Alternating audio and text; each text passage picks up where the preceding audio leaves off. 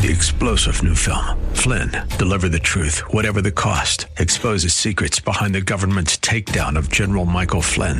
Flynn knew what the intel world had been up to. He ordered the first audit of the use of contractors. This set off alarm bells. He told the truth. He was the most dangerous person for Donald Trump to hire. They had to get rid of Flynn. Flynn, deliver the truth, whatever the cost. Available now. Watch it today. Go to salemnow.com. Salemnow.com. We always want to assume that law and gospel are at odds with one another, but if you study God's Word, you begin to realize that they work hand in hand, as we will see today on Abounding Grace with Pastor Gary Wagner.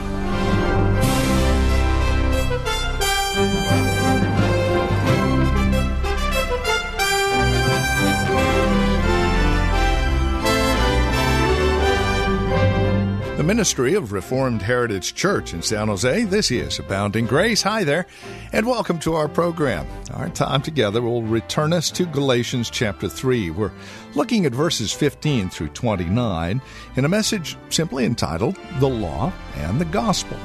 It is a look at how these two work in tandem and just exactly what God is doing when it comes to the law and the gospel. Get some clarification today on God's grace and how it reflects on the law. Here's Pastor Gary with today's broadcast of Abounding Grace.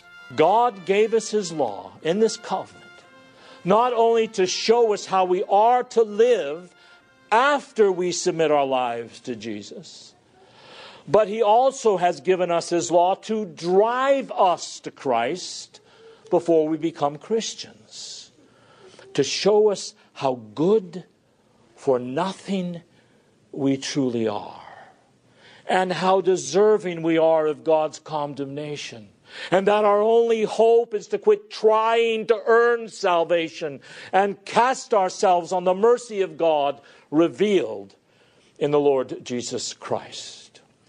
Well, let's look at our text, the third chapter of Galatians, verse 15 through 20. It's divided into two sections. Verses 15 through 22 is a contrast between law and promise. In verses 23 through 29, the contrast is between slavery and freedom. In verses 15 through 22, there are two sections to that. In verses 15 to 18, the point is that the law of God does not annul the promise of God. And in verses 19 through 22, the law of God highlights the promise of God and makes Christ indispensable.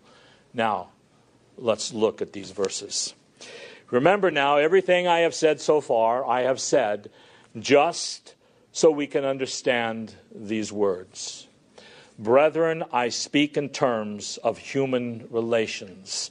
Or he is saying, I'm going to give you an everyday illustration says, even though it is only a man's covenant, yet when it is ratified, no one sets it aside or adds conditions to it. Now, he's probably here talking about a will. And he says, once it is made, once it is ratified, you can't change it. Uh, no matter what happens after that, changes are not legal. That is, in the culture of that time. It is inevitable and unalterable. And if that is the way human covenants are, how much more is it going to be true of any covenant God makes with us? God makes a covenant with us, and He says, Your standing depends upon Christ through faith in Him and not on anything you do. When God makes a plan and a statement like that, then no matter what he says after that, no matter how it appears, nothing is going to change it. So, whether you understand all this stuff about Moses and the sacrificial system and the case laws, etc., at least understand that the purpose was not to change the original plan. You believe in Jesus, and God says, I'll give you life. I'll give you the faith even to believe in Jesus. So, not even your faith is meritorial. You don't have to do anything to earn it or deserve it. So, beloved, quit trying. We just rest on Christ alone. And we will be his friends no matter what we have done prior to that. Nothing in history can ever change it. Verse 16. Now, the promises were spoken to Abraham and to his seed. He does not say, and to seeds, as referring to many, but rather to one, and to your seed, that is Christ. In other words, he's saying, here is proof. In this original arrangement God has made with you, that man had to do had nothing to do whatsoever to earn salvation. That is, God's promise of salvation was free and unconditional in that there was absolutely nothing that man had to do to merit it. no strings attached, no works to do, no laws to obey, no merit to establish, no conditions to fulfill.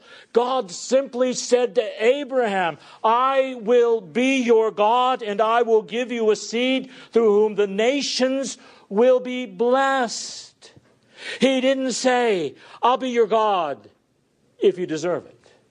I'll give you a seed through whom all the nations will be blessed if you earn it. They were simply unequivocal statements promises from God without the least involvement of human merit. I will be your God. I will give you a seed through whom all the nations of the world will be blessed. No word of merit, no word of worth, no word of just deserts. It was a sheer, gracious, free, sovereign promise and people have been trying to change it ever since, but it hasn't worked. God said to Abraham, I'm going to give you a seed. And then he makes a point that that seed is Christ preeminently and all of those who belong to him through faith. And he, Christ, is the one who accomplishes our salvation and is the great display of God's grace and God's love for his people. Like Romans 5 8 says, God demonstrated his love toward us, in that while we were yet sinners, Christ died for us. That Christ is that promised seed, that promised descendant of Abraham, who would bring salvation to his people, not because they deserve it, but in spite of the fact that they don't deserve it. It was a sheer promise. Beloved, with all our doctrines and all of our ethics and all of our Calvinism and all of our theonomy, don't clutter up or compromise or confuse this one simple fact. The gospel of salvation is a sheer promise from God. I promise you, I will forgive you of your sins because of Jesus the moment you believe in me. And there's nothing else you have to do to earn it. And even the faith you express to receive it, I give you the ability to receive. That is the core of the gospel, a sheer promise. And that's the point that Paul has been making. Verse 17. What am I saying? What I am saying is this the law which came forth 130 years later does not invalidate a covenant previously ratified by God so as to nullify the promise. In other words, the law of God given to Moses wasn't given until four and a half centuries after the promise that God gave to Abraham. He didn't have all of these various laws, that is, Abraham, that, that Moses gave to the people of God. And yet, what? He was accepted by God. It says the very fact that all of these laws didn't come until 430 years after the promise shows that nothing has changed about the basic nature of a man's relationship with God. You are not justified by yourself, by your confidence, by your own ability to obey, uh, to make points with God. You are saved by grace through faith in Christ alone and nothing, nothing, nothing else. And Paul goes on, verse 18. For if inheritance is based on law, it is no longer based on a promise, but God has granted it to Abraham by means of a promise. In other words, he's saying if this inheritance of salvation and fellowship with God is based on a law principle, on obeying enough to earn it, then the whole idea of the freeness of the promise and grace falls to the ground.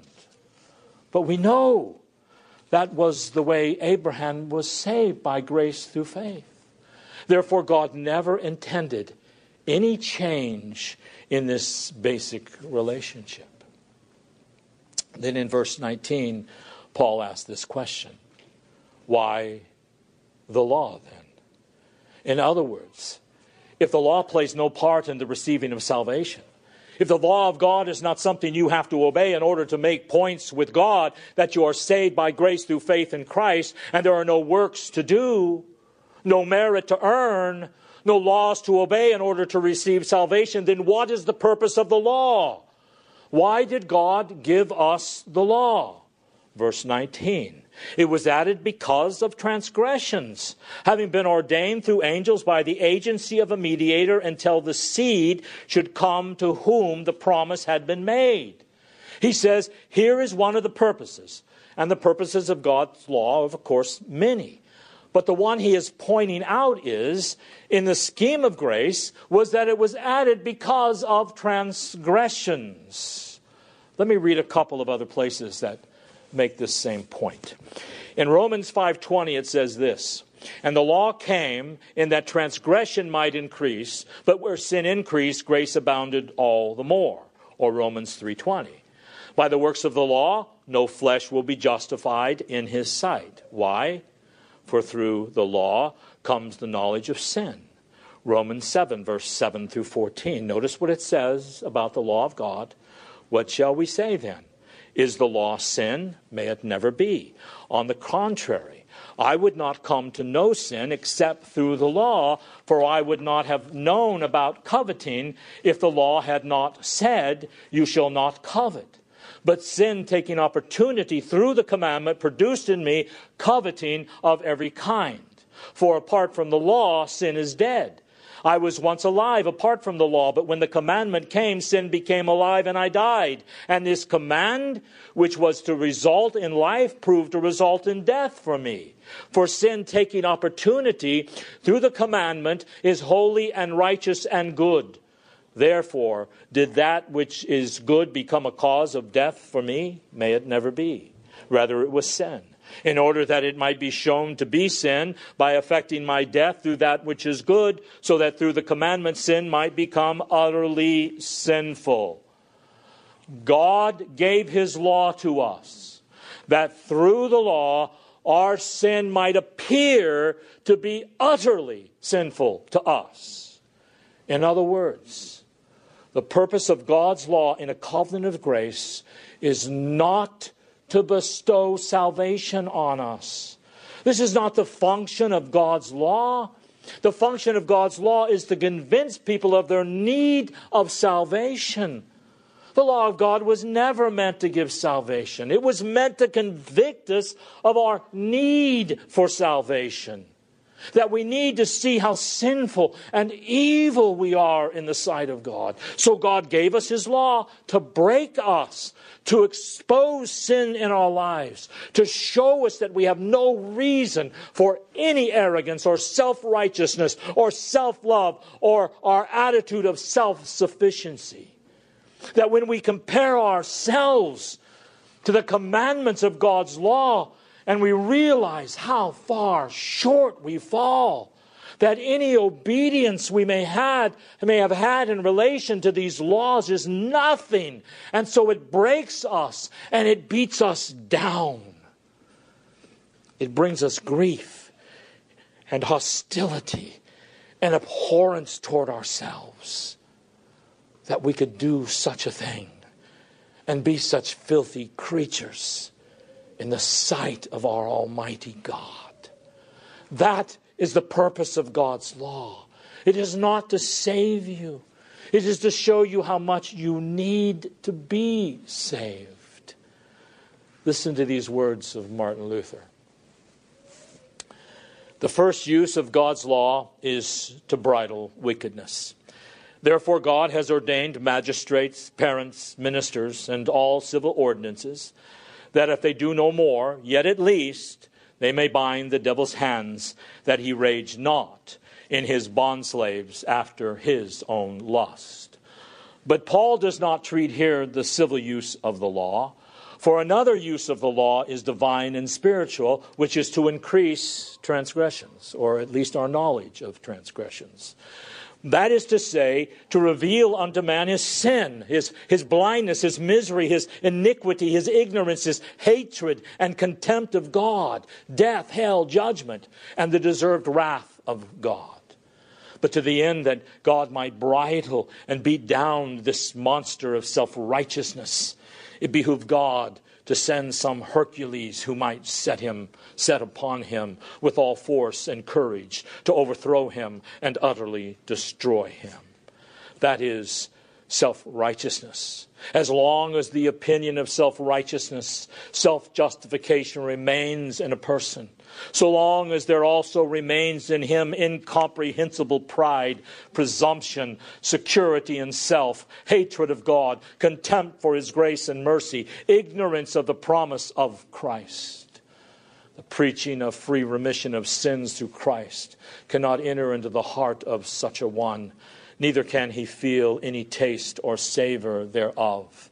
For that hard wall of the opinion of righteousness resisteth resists it.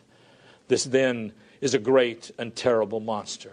And for the overthrowing of it, God has need of a mighty hammer, that is the law, which is in its proper office when it accuse and, accuses and reveals sin after the sort and says this to us You have transgressed the commandments of God. And so it strikes terror into the conscience, so that it feels God to be offended indeed, and itself to be guilty of eternal death. Here the sinner feels the intolerable, intolerable burden of the law and is quite beaten down.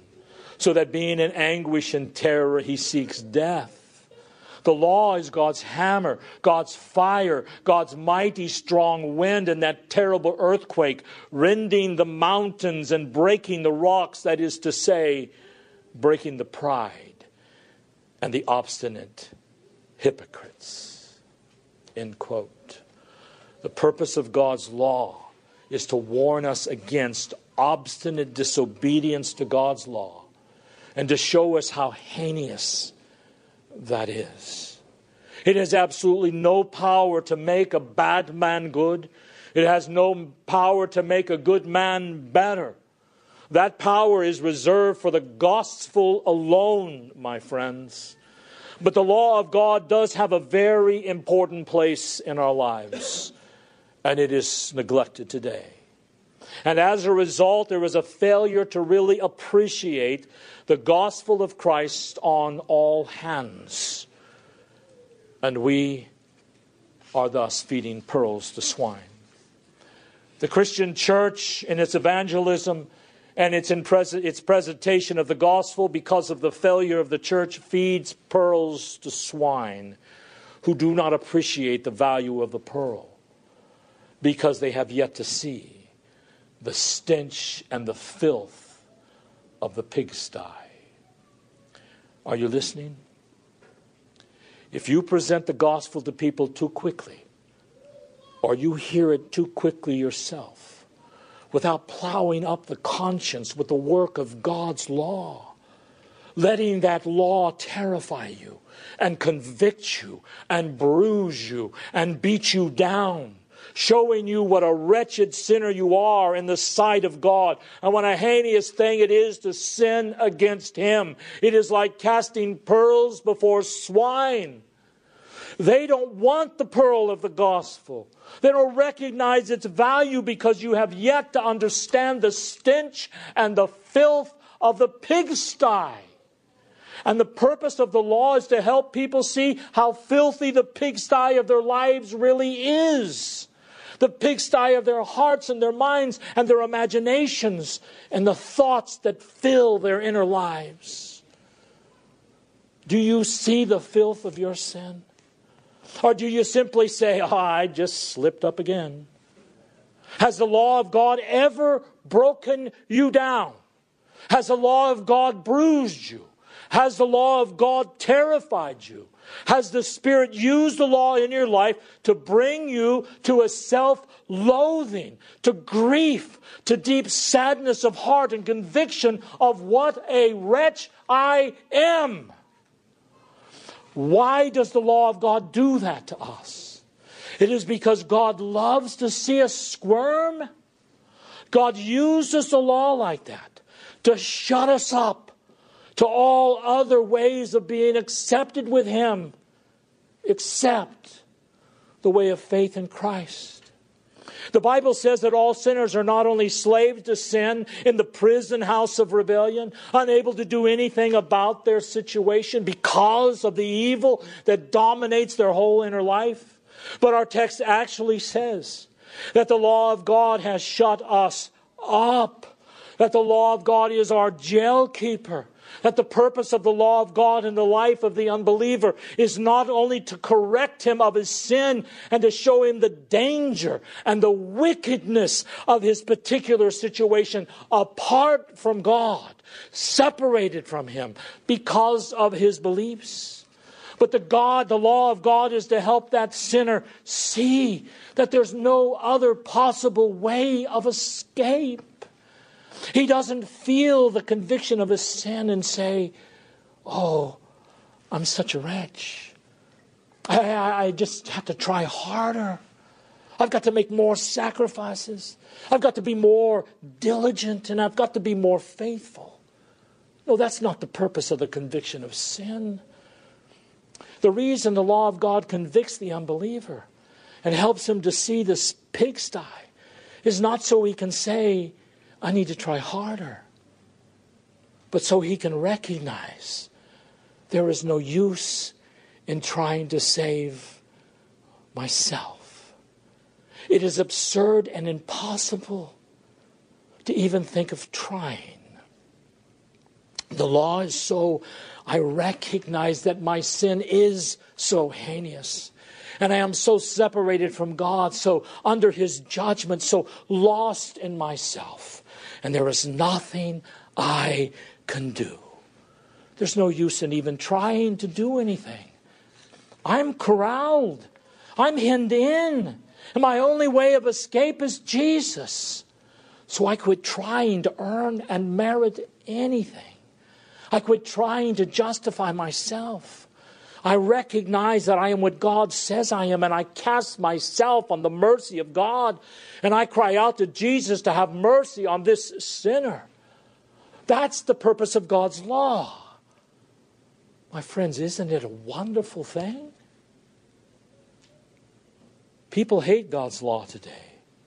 But where would we be without God's law? We would be in a pigsty for all eternity.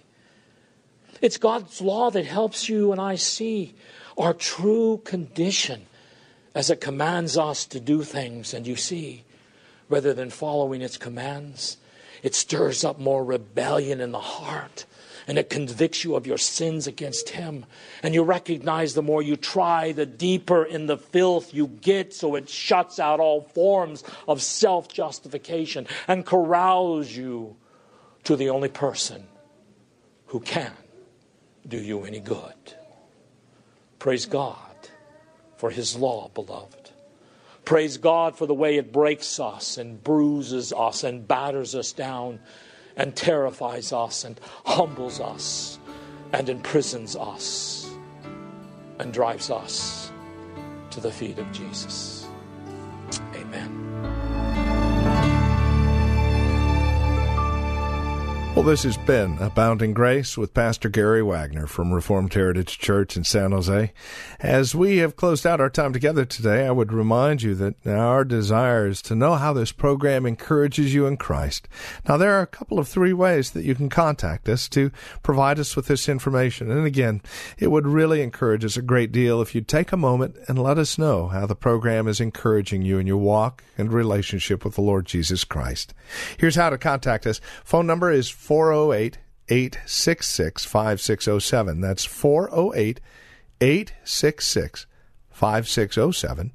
Our website, where you can drop us an email and even learn a bit more about us, is reformedheritage.org.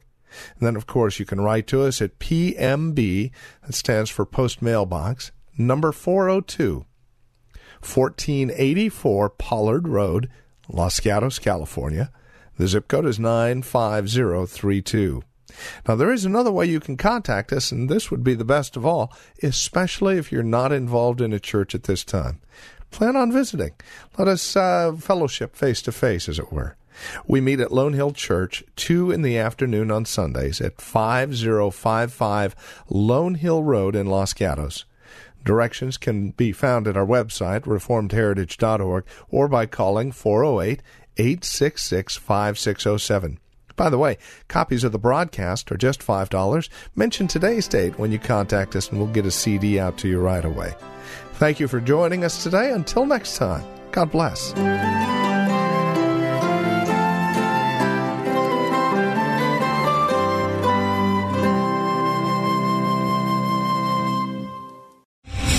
Star general Michael J. Flynn, head of the Pentagon Intelligence Agency, knew all the government's dirty secrets. He was one of the most respected generals in the military. Flynn knew what the intel world had been up to. He understood its funding. He ordered the first audit of the use of contractors. This set off alarm bells.